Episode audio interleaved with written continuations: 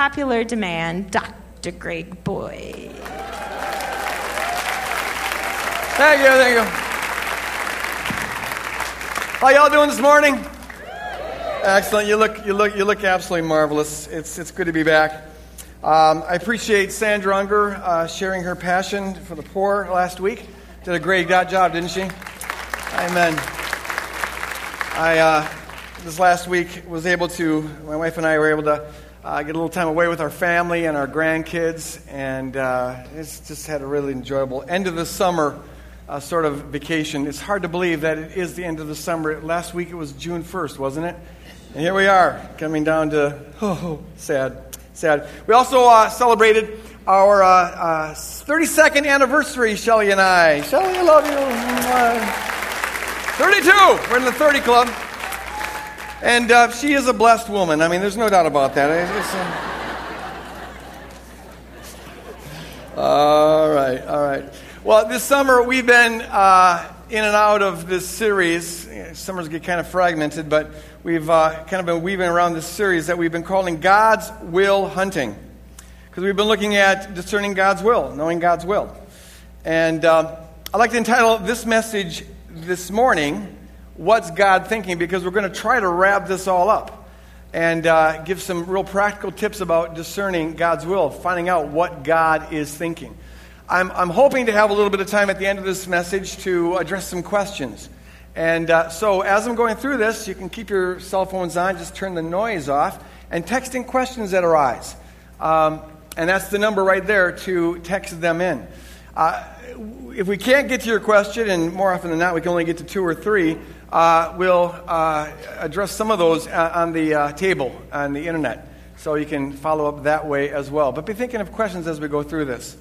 The text that we've been hovering on all summer long, as we're going through the book of Colossians, we remember we are going through the book of Colossians, and uh, you probably have this verse memorized because we've read it so many times, but let's read it again.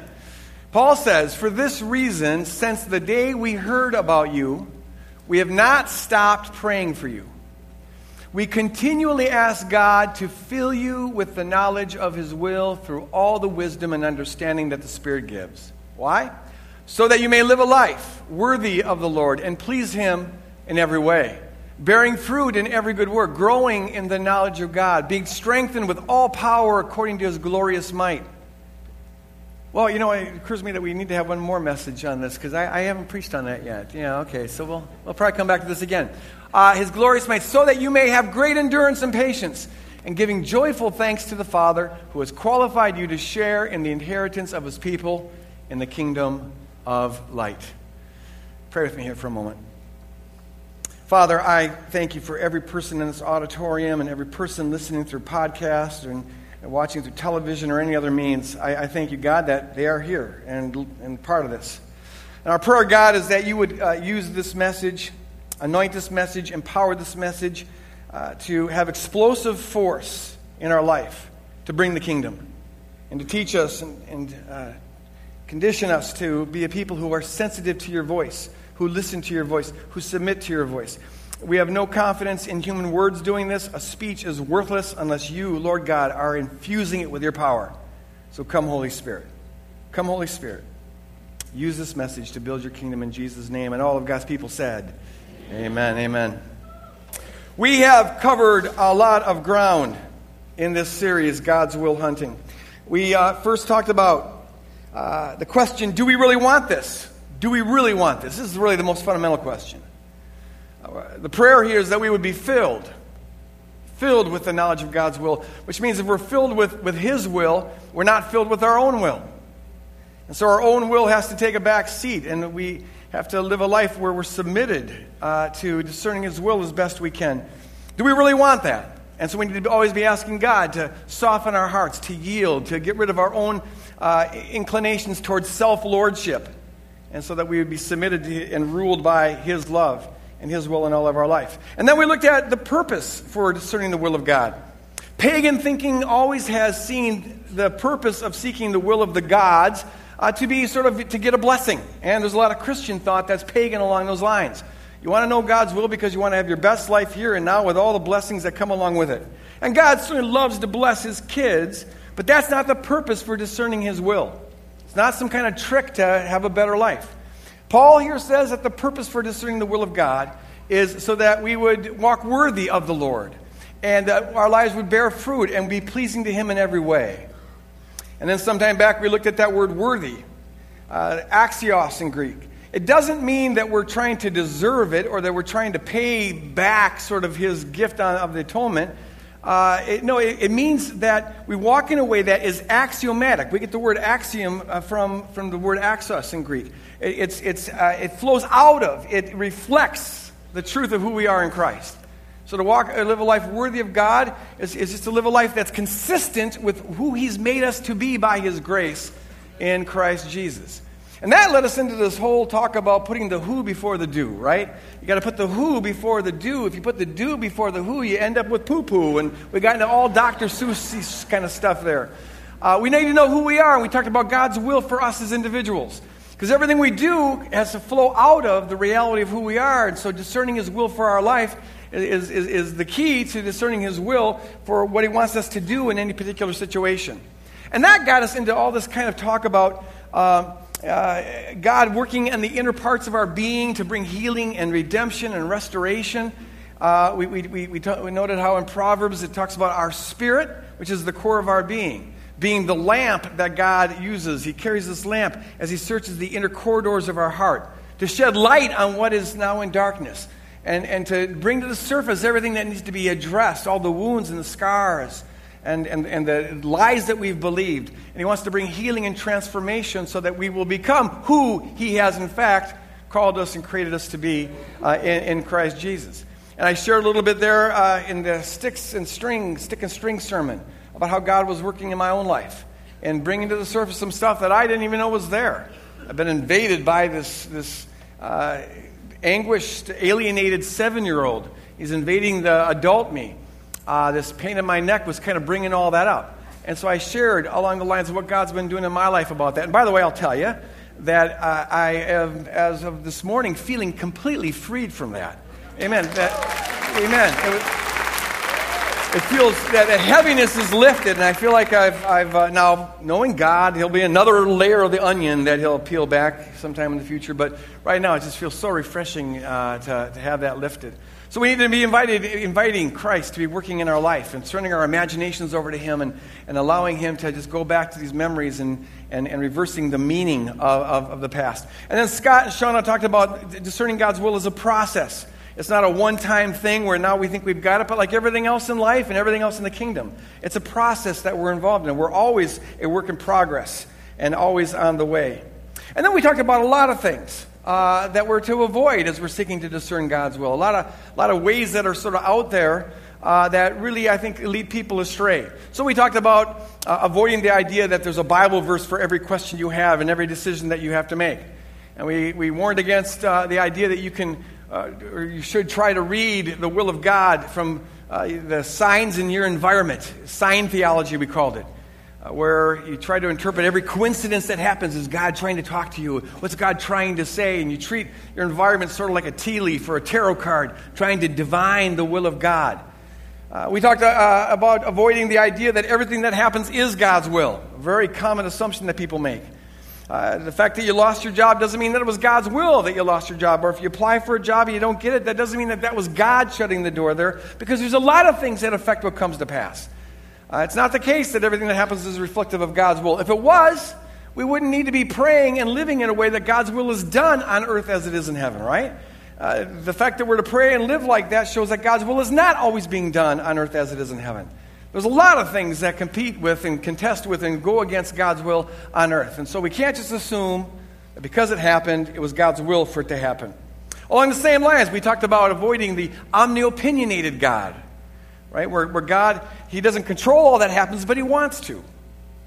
And, and this theology, it, it's like there's, He's got an opinion about every particular thing that we do. And so some people get all kind of screwed up because they think they got to discern God's will for what color socks they're going to wear or, or what cereal they're going to buy at the grocery store. Uh, you don't need to be going there. We need to always have an open attitude and a demeanor towards God so that He can weigh in when He wants to. For all I know, there may come a time where he's going to have an opinion about what color socks you should wear in the morning, and so listen to that. But I wouldn't spend a lot of time in intercessory prayer trying to discern His will for that. A lot of times, and we saw this in Scripture, a lot of times God just says it's up to you. Right, whatever, you, you choose. You got a brain, use it. He's like a parent. He, he, gives us free will, He gives us a mind, and He wants us to use it. He doesn't want to turn us into Stepford wives where He's telling us every particular thing to do. No, He delights in, in seeing us have a mind of our own. But He wants to be able to weigh in whenever He wants to weigh in, and so we need to be open to that. And so there's a number of things that we said that, that need to be avoided. And finally, we talked about how God, when, when He speaks with us, it's usually, not always, but usually with a gentle nudge. He rarely bulldozes over people. Uh, he, he, the the commu- communication that God wants with us is one that comes out of communing with Him. Communication, we called it. And, and uh, He wants to grow a people who have a, have, have a conditioned heart and mind to, to pick up His gentle nudges. And so we need to be a people who pay attention to what's going on on the inside of us. Not just assuming that everything we think and everything we feel is our own doing, but rather uh, being aware of the impressions that we have, the nudges that we have, the pictures that arise in our mind, uh, sometimes the dreams that God gives us. All of these are ways that God speaks to us, but they require us walking in a way where our, our spiritual ears always sort of cusp towards Him. Lord, what, what, what would you have me to do? Uh, how would you want to guide my steps?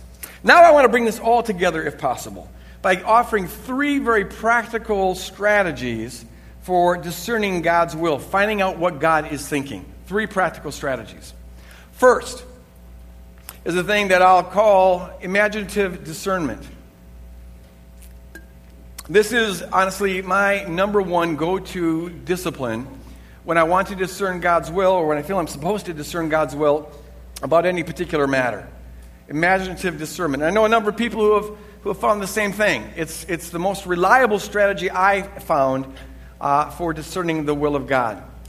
Uh, it's based on the fact that imagination, and we talked about this a little bit in a previous message, imagination is absolutely crucial to our spiritual walk with God.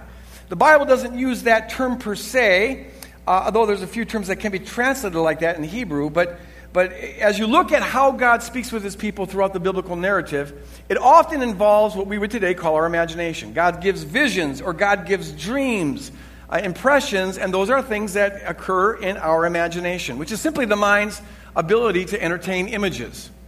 Uh, it's the way God speaks with us. In, in 2 Corinthians 3, Paul talks about uh, the, how when we turn to the Lord and yield to his Spirit, the Spirit removes the veil over our mind which allows us now to see things we couldn't see before.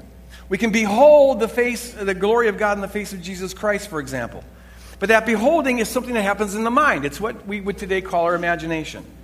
And as I mentioned several messages ago, uh, I think the imagination is the place, the point at which the, the spirit, which is our innermost being, connects with our mind, our, our, our psyche, our personality. It speaks in terms of the imagination. That's the lamp that the Lord holds as He's searching the inner uh, corridors of our heart. That's why surrendering our imagination over to Him is so important. As it applies to discerning God's will, here's what I advise people to do. You've got an important decision to make. Uh, whether it's buying a new house or saying yes to a marriage proposal or, or a career change or a ministry opportunity, I encourage people to do this. First, purge your motives. Purge your motives. Uh, the Bible says, Delight yourself in the Lord, and He'll give you the desires of your heart. We looked at that verse several times. And that I take to mean that He'll give us what He wants us to desire. But it requires that our delight is in the Lord, our life is in the Lord, our purpose is in the Lord. And so we want to purge out our self motivations. And so our decision isn't just based on what will benefit us or what we might like. We really want to be a people who make decisions based on what God wants and to seek first the kingdom of God. So, first, purge your, your motives. Ask God to help you purge your motives. Secondly, ask God now to show you which of the opportunities that you're looking at, which of the alternatives you're looking at, which of those that He would want you to go down. What is His will on this? Just ask God to show you, make it clear. And then, thirdly, here's where the imagination comes in. I encourage you that in a state of prayer, imagine your life having made each of the choices that are before you. Door number one, door number two, door number three. These are the choices that are before you, and you want to know God's will. And so, in a state of prayer, just imagine, however that works for you. Some people see things, other people hear things, other people just have impressions. However, you remember things, that's, that's using your imagination. So that's what it will look like as you're envisioning the future if you were to choose each of these different opportunities that are before you. Don't try to force anything in a very relaxed way. Just ask the Holy Spirit to unfold. What would your life look like if you choose this? And then what would your life look like if you choose this? And then if there's a third option or a fourth option, whatever, what would your life look like if you choose this? And as you do that, I encourage you to be looking for peace. What, which of these uh, alternatives ministers the most peace in the core of your being? Which of them feels like it has the most congruity in the core of your being? Uh, Paul says in 1 Corinthians 7, as he's speaking to people who are in kind of rough marriages, uh, he says, God has called us to peace. God is a God of peace, and when you're in the will of God, there's going to be peace. And so as you look at these alternatives, just ask the question which one gives the most peace? Now, it may not be the alternative that makes the most sense, it may not be the one that is financially advantageous, and it may even make you nervous on a certain level. Maybe in your mind, you know, you're wondering, how can I possibly do that? That's pushing me beyond my limits. Don't pay attention to that as you're looking through these alternatives. Rather, pay attention to what's going on in the core of your being because that's who you really are. You see, God calls us, says we're new creatures in Christ Jesus. He says we're holy and blameless, we're spotless, we're His children. All that is true about us in terms of the marrow that runs through us, right? We talked about that. What's, what's true at the core of our being. Our mind is still somewhat screwed up because it's conditioned by all the voices that we've heard and experiences we've went through throughout our life. So you want to get past what your mind is saying to what your, the core of your being is saying. And when you have peace about a matter, uh, that's one good indication, the best indication, in fact, that that's, that's the, the, the road God wants you to go down. About seven years ago, uh, my small group, the group of friends that I share life with and do the kingdom with, uh, we were all feeling called to the city, or at least we suspected that that might be going on. And, um, and so we prayed about this. And I, as I prayed about this, looked at the alternative of staying where I was at versus moving to the city versus moving somewhere else. But this, the moving to the city just ministered the most peace. I had complete peace about that. Um, it didn't make a lot of sense, actually. In fact, it didn't make any sense. It still doesn't make any sense. But, but it was the one that I felt, and we all ended up feeling was the one that we were supposed to do. So we all moved into the city on the same block and, and, and things of that sort. Look for the one, the alternative that ministers the most peace. If none of the alternatives that you're prayerfully entertaining feel peaceful to you, that's one good indication that maybe God's saying no to all of them. Because if you really are walking in the will of God, or in this case, imagining the future in the will of God, it ought to minister peace. So if none of them minister peace, that's a good indication that God is maybe saying no to all of them. On the other hand, and in that case, you want to ask God to show you a different alternative. Maybe there's something that's not even on your radar screen that you need to be entertaining. Ask God to just show you then what, what alternative you should be choosing. If all of them equally minister peace, you feel good about all of them, then I encourage you to always be open to God interjecting His will and weighing in when He wants to. But if he doesn't, as windows of opportunity close, because they always do, life is a stream, it moves forward, it never stays in one place. So opportunities close. You've got to make a decision. And so I encourage you to, if you don't get a clear green light on one of the options that you're looking at, to do the one that makes the most sense. Again, Psalms 37 tells us that if we delight in the Lord, He'll give us the desires of our heart. He'll put on our heart what He wants us to desire.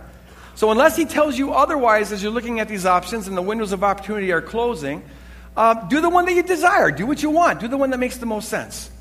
Um, I don't agree with that philosophy that says that unless you get a definitive go sign from God, that you should default to no.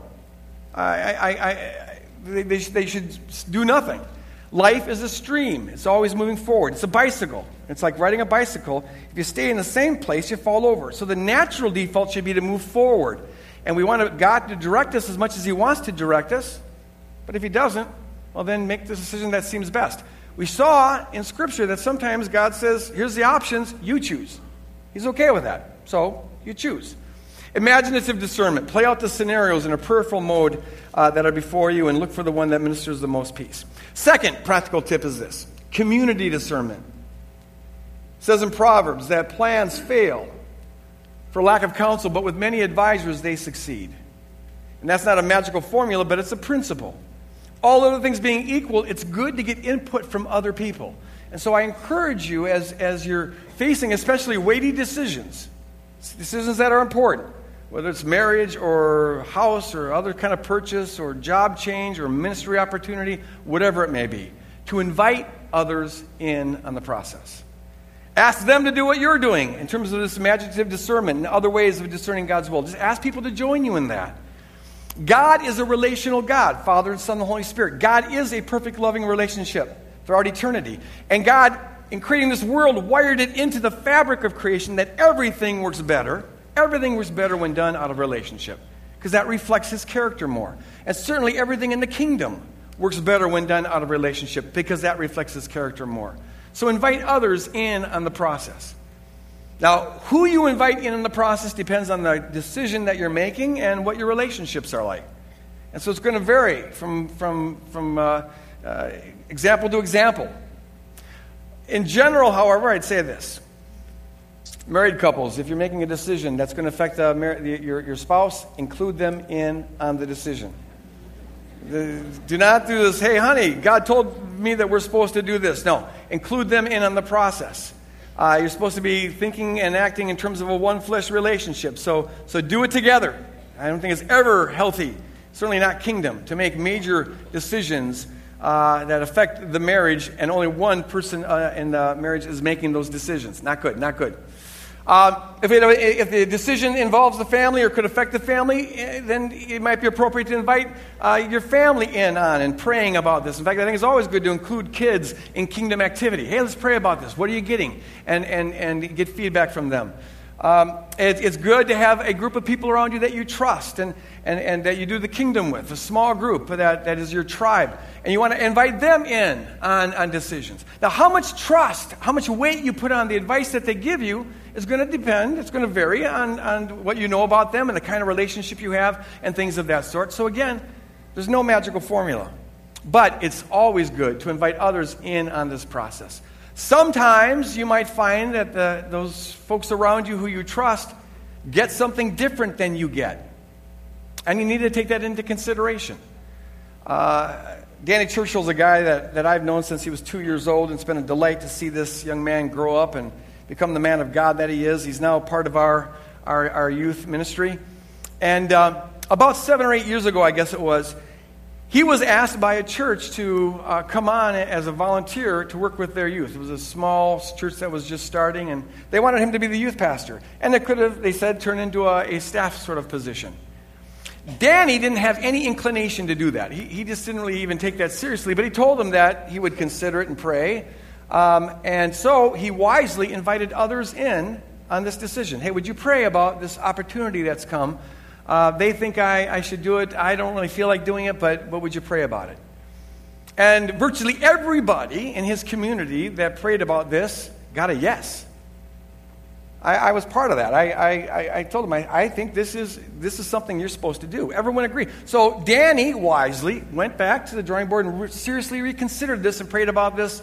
And before too long, he got the green light that this was some, something he's supposed to do.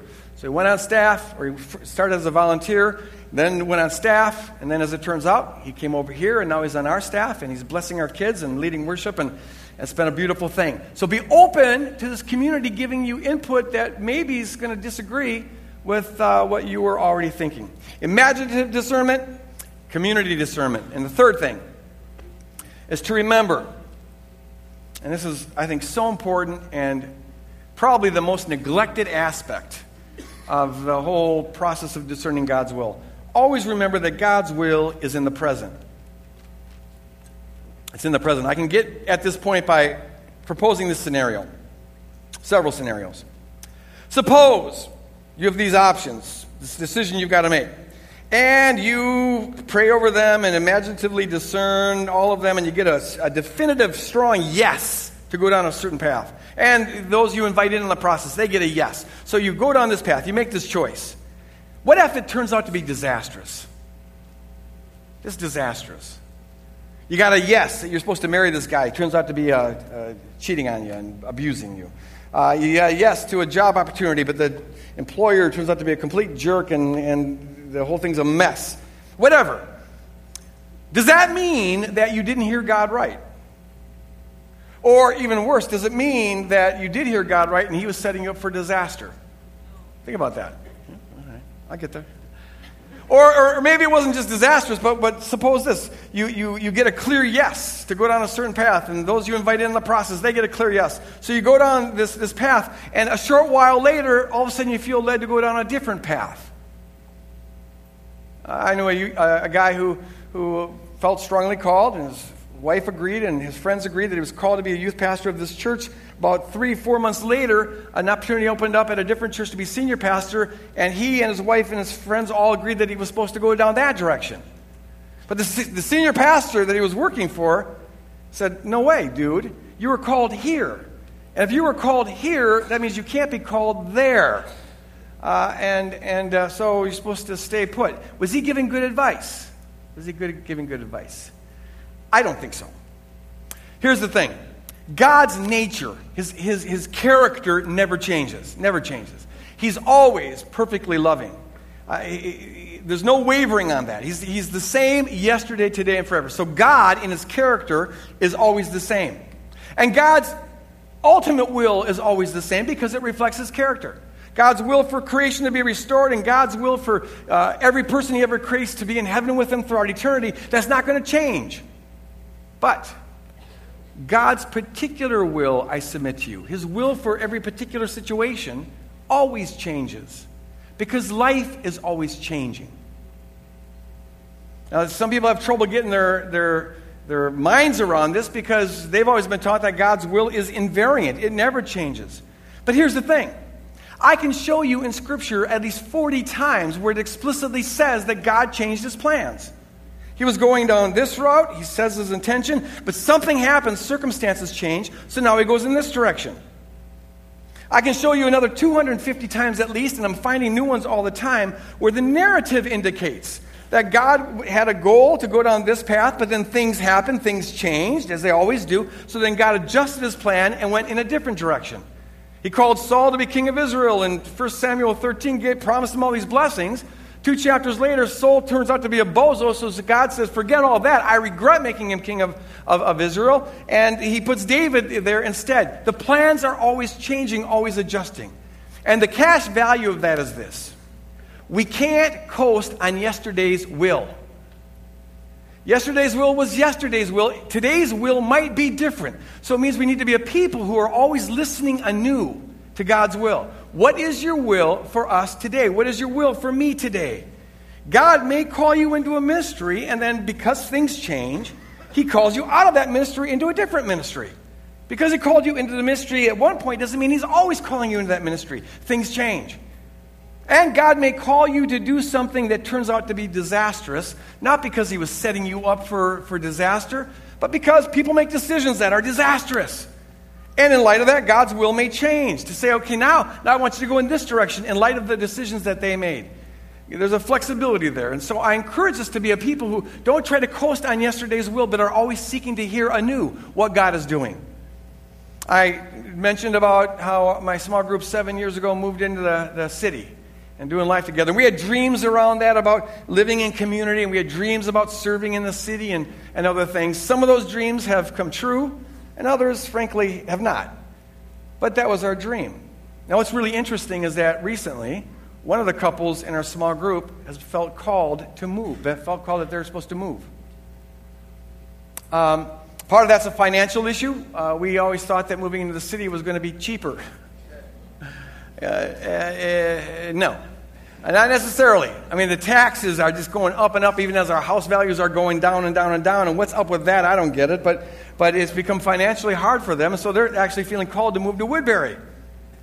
Now, this, but beyond the, fi- the financial considerations, there's, there's a sense that they had that, that God was moving them in this direction. So they wisely invited the rest of the group, and we always do this in my small group. Will you pray about this? We don't want to make major decisions alone. We ask others to be involved in this. So we all start praying for this.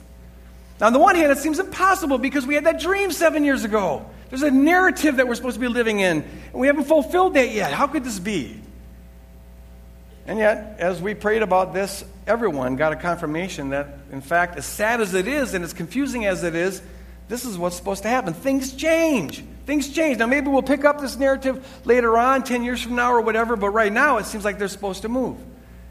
You can't coast on yesterday's will. Things change. And if their house doesn't sell, and in this market it might not, and they might end up staying in the neighborhood that, that they're in, does that mean that we right now aren't hearing God's will? Right. No, it doesn't mean that at all.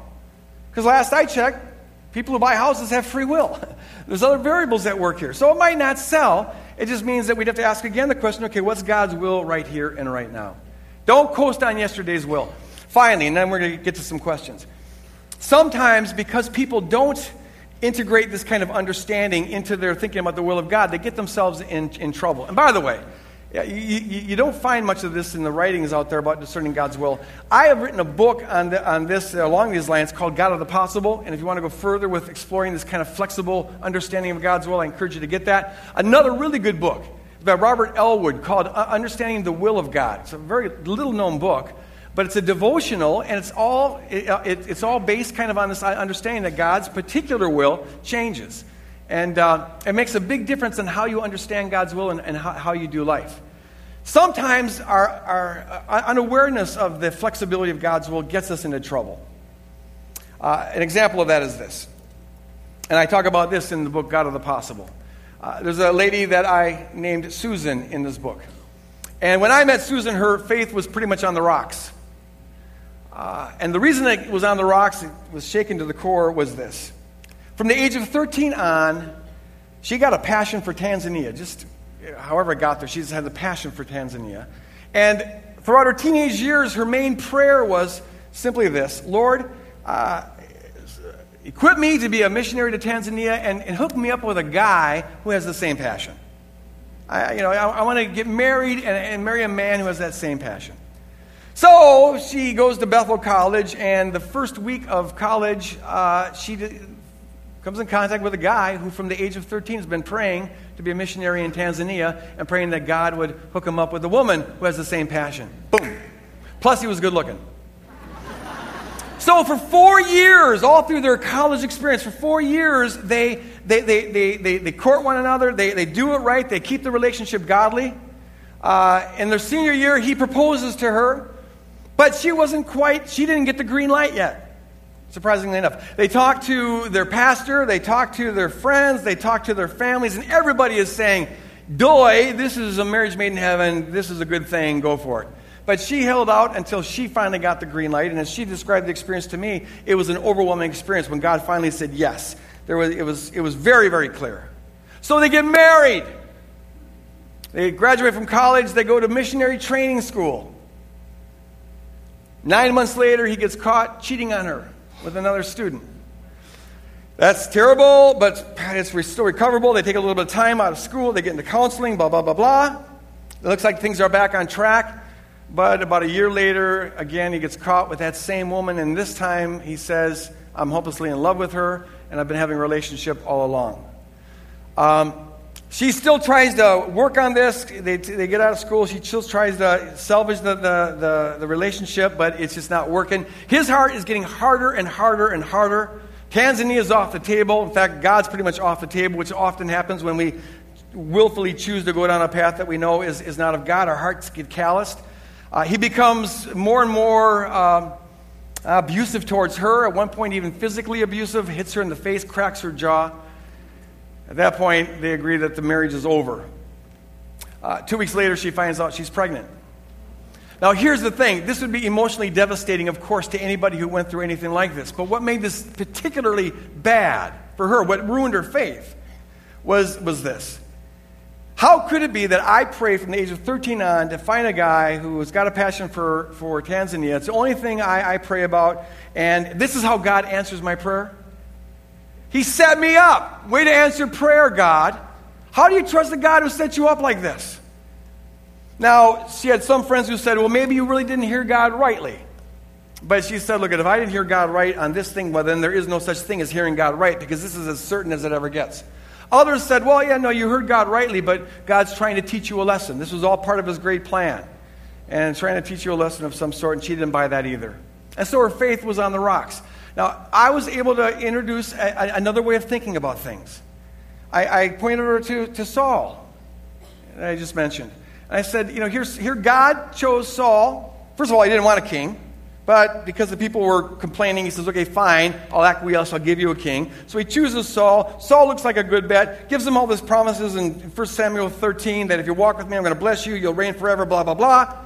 Two chapters later, Saul turns out to be a bozo, so he takes it away from him. And it says that God regretted making Saul king of Israel. Even God, I, I said to her, regrets the way some of his own decisions turn out. Now, that doesn't mean they were bad decisions, it just means that people have free will. So, also, I have every reason to think that God was in good faith telling you yes to marry this guy. And there was a good chance that it would turn out wonderful and you could have been great missionaries to Tanzania, but your husband's got free will like everybody else, and he used it to instead go down this, uh, this, this path that brought disaster to the marriage. And it's not about God, that's about your husband being a jerk. See, but here, here, here's the thing, and this is what I said to Susan, is that uh, the, the, the good news is that if you'll get back in the game, Maybe Tanzania, that plan's off the table now. Maybe that's gone. But, but God's got a plan B. Whenever a plan A is ruined or becomes obsolete, God's got a plan B. And if that one gets ruined or becomes obsolete, He's got a plan C and a plan D and a plan E. And the beautiful thing is that the plan E is just as beautiful as the plan A. It's just different. It's just different. In fact, amen, amen. In fact, God is so smart, He's able to take the disasters of the plan A, B, C that failed and weave them into His beautiful plan E. You see, and that becomes part of our qualification for ministry. So, Susan, get back in the game. Now, see, we can't coast on yesterday's will. Uh, world changes, and His will will change, and we need to be open to it. Day, day by day, moment by moment.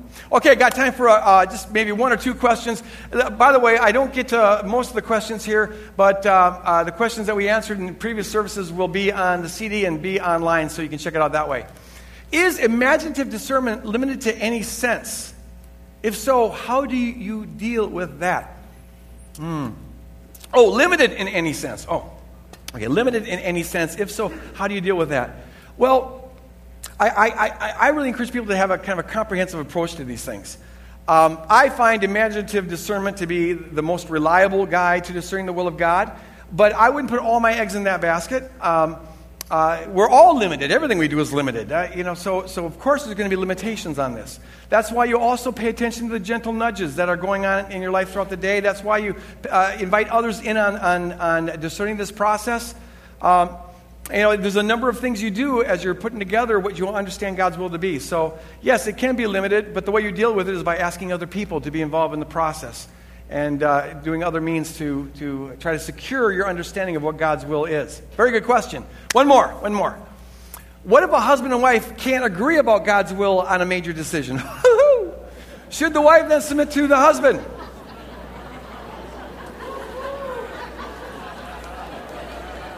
Okay. Uh, we're out of time. Guys, you guys, uh, sorry, guys. Have a great day. No, you know what? Here, here's the thing. In the New Testament, you have the instruction several times for wives to submit to their husbands. You also have the instruction for slaves to submit to their masters. Uh, it's culturally conditioned. What's really interesting is what Paul does with that in Ephesians 5, because there he says, he says first uh, in verse 22, husbands and wives submit to one another. Uh, that's radical in the first century, because it was a very sexist patriarchal cu- culture. And then, since the guy holds all the power, he says to the guy, a husband, okay, husbands, uh, you love your wife as Christ loved the church. And then wives, you respond by loving your husband as the church loves Christ. But what, what he does is he turns the whole patriarchal system on its head because now what it means to be head of the household is that you have to submit first. uh, you come under your wife. You give up your life first. So, husbands, if you want to be head of the household, I'm the head of the household, great. You crucify yourself on behalf of your wife, when she doesn't deserve it because Christ died for us while we were yet all sinful and, and, and all that in order to make us holy, the passage says in Ephesians 5. I, I, I, I, submit to you this that, that God's ideal for a marriage is simply that husbands and wives are Christian to one another. And if you're Christian to one another, you're not trying to get the upper hand on one another, lord over one another, have a power on one another, or get your own way. Rather, what it is to be Christ like is you submit. And so, in the fall, in Genesis 3, because of the fall, God says, oh, the husband's going to rule the, the wife, but the wife will be trying to control the husband. So there's this power, this power move. That's our fallen, that's the fallen marriages. It kills me that people are still holding up that as though it was an ideal. Like who gets to have the last say? In Christ, we were moving in the opposite direction. It's mutual submission. And so if you can't agree on something, uh, you work it out. I submit to you. See, I, I, I, the headship is not a deal breaker thing. And I can give you disasters that happen because the guy said, Well, since I am the man, uh, I get to have my way, so we're going this way. And sometimes had disastrous results. You trust. Look at your one flesh. You no longer operate as two people, you operate as one people, one person. And so when you can't agree, you keep on praying and you keep on seeking and you keep on submitting, and, and, and something will, will arise. Something will arise here. Now, if it's just an opinion sort of thing, I, I, well, then you, you submit to one another. And if the man thinks he's the head of the household, well, then you submit first. And you ask for forgiveness first. And you do everything first. If that's, I don't think your wife's going to disagree with that. That'd be fine with her. Uh, but yeah, you, you trust that, that, God, God will bring it uh, to the surface, uh, what, what the, the will is, as you both humbly submit to one another. Okay, good. Uh, God gives us the desires of our heart. What happens if, if some of our desires are different than His? Very good question. Here's the thing uh, to the extent that our delights in the Lord, I believe that all of our desires would be downloaded from Him. Uh, to the extent that that is absolutely true. Thing is, with us, it's hardly ever absolutely true. We're not totally in congruity with ourselves. There's always parts of us that are out of sync with God's plan. Um, and even when we think we got it all in sync, boom, He re- reveals that there's something else that needs to be healed, something else that needs to be worked on. All of our desires that are ungodly, I think, come from, from parts of ourselves that have not yet been fully integrated in the kingdom. And so when you have those, see, the deepest desires of your heart, if you're, if you're submitted to Him, the deepest desires are going to be the ones that He gives you. And they'll be in congruity with His, with, with his kingdom. Um, but we may have other desires, part of our false self. Uh, that are, is leading us in other directions. And that's where we they, let, let, those serve. Don't condemn it or get mad at it or hate it. No, just let it be a, te- a, a, a signpost that there's more work to be done. And, and then you offer that to the Lord and ask God to reveal to you what it is that's bringing forth that desire and ask Him to continue to do more healing in your life. Excellent question. Appreciate it. Got time for one more. One more. Yes.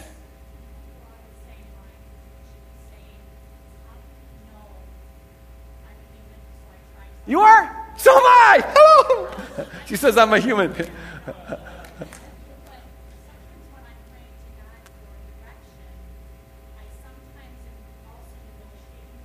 Uh huh. Sure. Okay. Okay, very good. So the question is, is uh, she finds that uh, this human being finds that as you're talking with God, seeking His will, sometimes you negotiate with Him. We've done that. Hey, God, I'll make you a deal. You can't refuse this deal. Let me tell you, this is a good one. I've been telling God for about 20 years that, you know, when the lottery gets over 200,000, I'll buy one ticket. And God, here's the deal. I, will give you 99% of it. Who else in Minnesota is going to do that?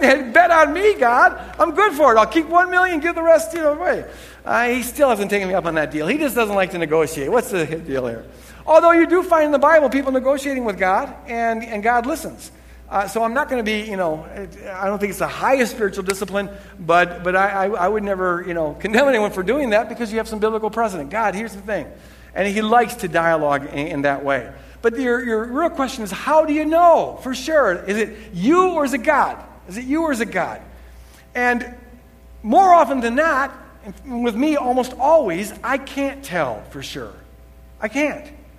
Um, that's where I had that th- thing before about, you know, when you sense God moving in a certain direction, don't be waiting around for certainty to happen. Act on the best that you have. Uh, if it's consistent with, with what's, you know, uh, uh, with, the kingdom and the character of Jesus Christ. So if you're getting options here, like, like what is, you know, uh, the will of God? I could go this way or this way. Which one's me? Which one's God? Or, you know, maybe neither or maybe both. There's, you just do due diligence on that this is where you want to invite others in. You play out the scenarios. You know, you, you purge your motives, play out the scenarios imaginatively, ask which one gives the most peace. Invite others in on this.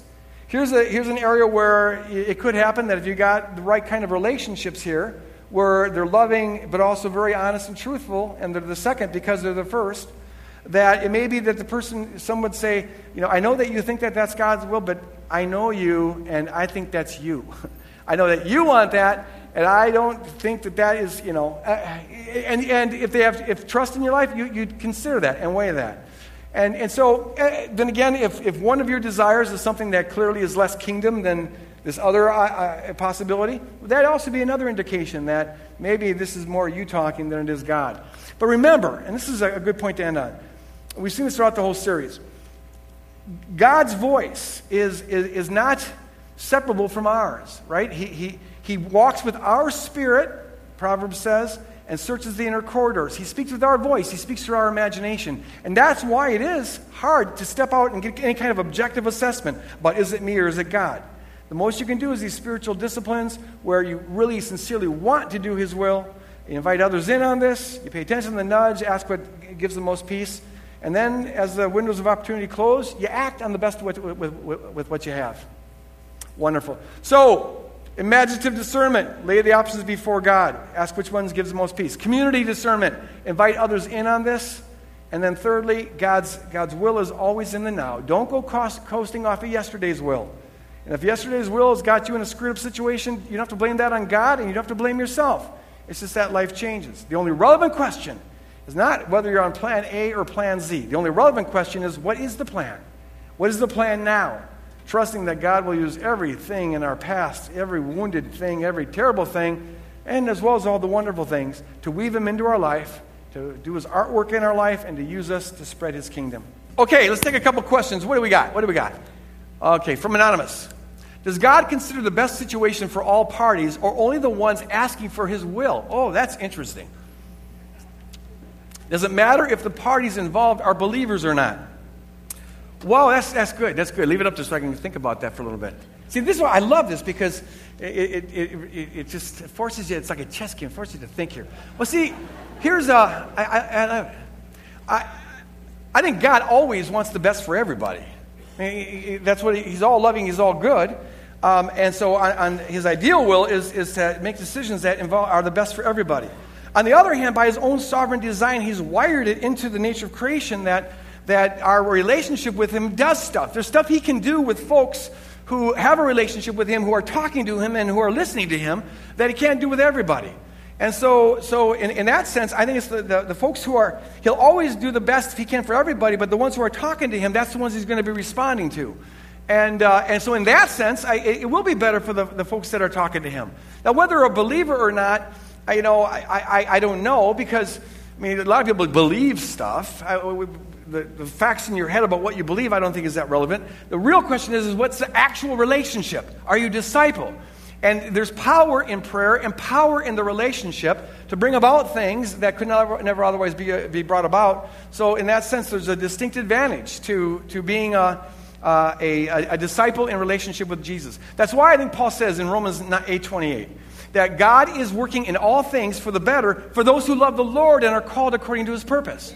Now, I think he'd love to do that with everybody, but it's only those who have been called and are, are now submitted to him uh, and listening to him and talking to him that know what he's up to.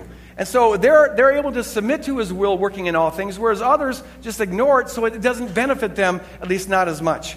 Uh, and so, yes, there's an advantage to, to uh, being the person who's doing the asking and who's submitting to his will. Thank you for that question. That was a good one. I mean, they're all good, but uh, that was. Okay, what's the difference between peace of mind and peace in my heart? Which one do I listen to when it comes to hearing peace? Oh, excellent. Um, well, it depends on what you mean by, by uh, mind, uh, but between uh, uh mind and heart. But basically, I, I, I, the way I'd answer that is this. Uh, by, by heart, I mean the core of our being. And the Bible often, often uses heart and spirit interchangeably. The core of who we are, our innermost being. Mind is sort of what's going on in the head. And you can have, in fact, this is to some degree, I think, true of all of us all the time. Uh, what is true about us in the core of our being is not yet completely true of us in our head. For example, we are made new creatures in Christ Jesus. We're forgiven. We're made holy and blameless, etc., etc. But very few of us have totally integrated that into our head. So there's conflict in the head, even though there's none in the spirit. So, also, when we're discerning God's will, it's important to get down to the core of your being because God may call you to a decision. Uh, to go down a course where your mind is saying, freak out! I can't do that! No way! Mom told me I'd be a loser if I tried to go down that route. But the core of your being is saying, yes, you can do all things through Christ who strengthens you. The core of your being is, is, is resonating with this. And so I, I encourage you to listen to, see, that's what I call your true self. And that's the self that God declares rather than the false self that you inherited from your parents or, or whoever. That may be in conflict here, but if you listen to your true self, you start to walk in this, and then God, God uses the walking to start to clear up some of the chatter in your head about that to bring your mind in line with the core of your being. So listen to the core of your being. And, and if there's peace there, boom, that's most likely the decision that God's calling you to. Excellent. Last question, or maybe we'll have time for two more. The Bible says that God hardens hearts. Does God do that today to cause people to sin? Like Pharaoh in Exodus. Yeah. See, that's, that's fantastic. Okay, look at eh, the, the text there. Of, you first have to take into consideration that you're dealing with the Old Testament, and they don't have the perspective of Christ. So their views of God eh, eh, are, are penultimate. The ultimate perspective is Christ. So we need to look at them with that in mind. And that's the first consideration. Second consideration, though, is this. Um, the word hardened there, as it's used in Exodus, means to strengthen. Uh, it, it's interesting that when it says that Pharaoh hardened his own heart, it uses this word that means resistance. But when it says that God hardens Pharaoh's heart, it means the word has the connotation of strengthening. And so the way I interpret that as I read it from a perspective of Christ is this that God is actually helping Pharaoh do what Pharaoh wants to do. It's like, Pharaoh, you want to, you want to, you want to play you know, hardball with me? I'll help you do it. And all that necessarily means is that God's going to keep Pharaoh from uh, doing the right thing for, for ulterior reasons. I mean, you know, Pharaoh could have said, oh, just for economic reasons or whatever, I'm going to let the people of Israel go. But what he really wants to do is to keep them slaves. So God says, for his own sovereign reasons, I'll, I'll help you do that. Since that's what you want to do, I'm going to make you strong in doing that. And, uh, and then out of that, he brings certain lessons for history and things of that sort. Now, does God do that today? I don't have any definitive reason to think that he doesn't. In fact, there's one verse in the New Testament that, that says that he does. Um, and it might look something like this. Uh, take, take a person who, who uh, no, let's, let's use Susan's husband. This guy who's, you know, just gotten involved in adultery and become abusive, whatever. I could conceive of a situation where God says, God loves this guy, wants the best for this guy, wants to restore this guy, but I could see God saying, okay, if that's the course you're going to choose, I'm going to let you, I, will help you do that. I'll strengthen you. But the goal there is to drive this person to the end of themselves. You know what? And I, in fact, I've even counseled folks like this, uh, where I, have said, you know, a person continually goes down a path of destruction it's like, I, finally, and you keep on trying to bring them back, there comes a point, God does this in Romans 1, where He says, you know, if that's what you want to do, do it. Um, keep on, keep, you know, keep, tell me how that's working for you. I, I, how's that going? Maybe if you maybe if you cheated a little bit more, you'd, you'd, find happiness. Maybe if you just drank a little bit more, you'd find happiness. Maybe if you just tried a few more drugs, you're going to find what you're looking for. Of course, you won't, but they got to learn that. And so I, I, I, can see how God, in love, everything He does is out of love, even if it doesn't look that way.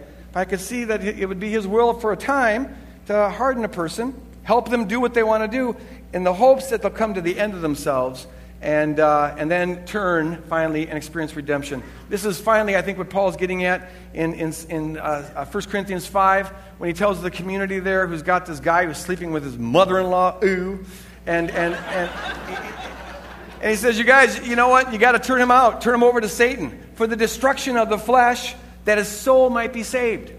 See, there's this harsh judgment. We're going to turn you over to Satan, you ban you from the community. You won't repent, but we're doing it so that you'll be saved. But you got to come to the end of yourself.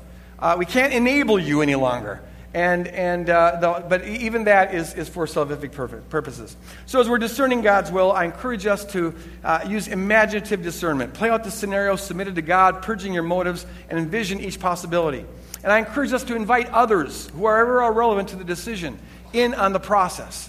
And I encourage us to always remember that God's will is always in the now. Don't coast on yesterday's will.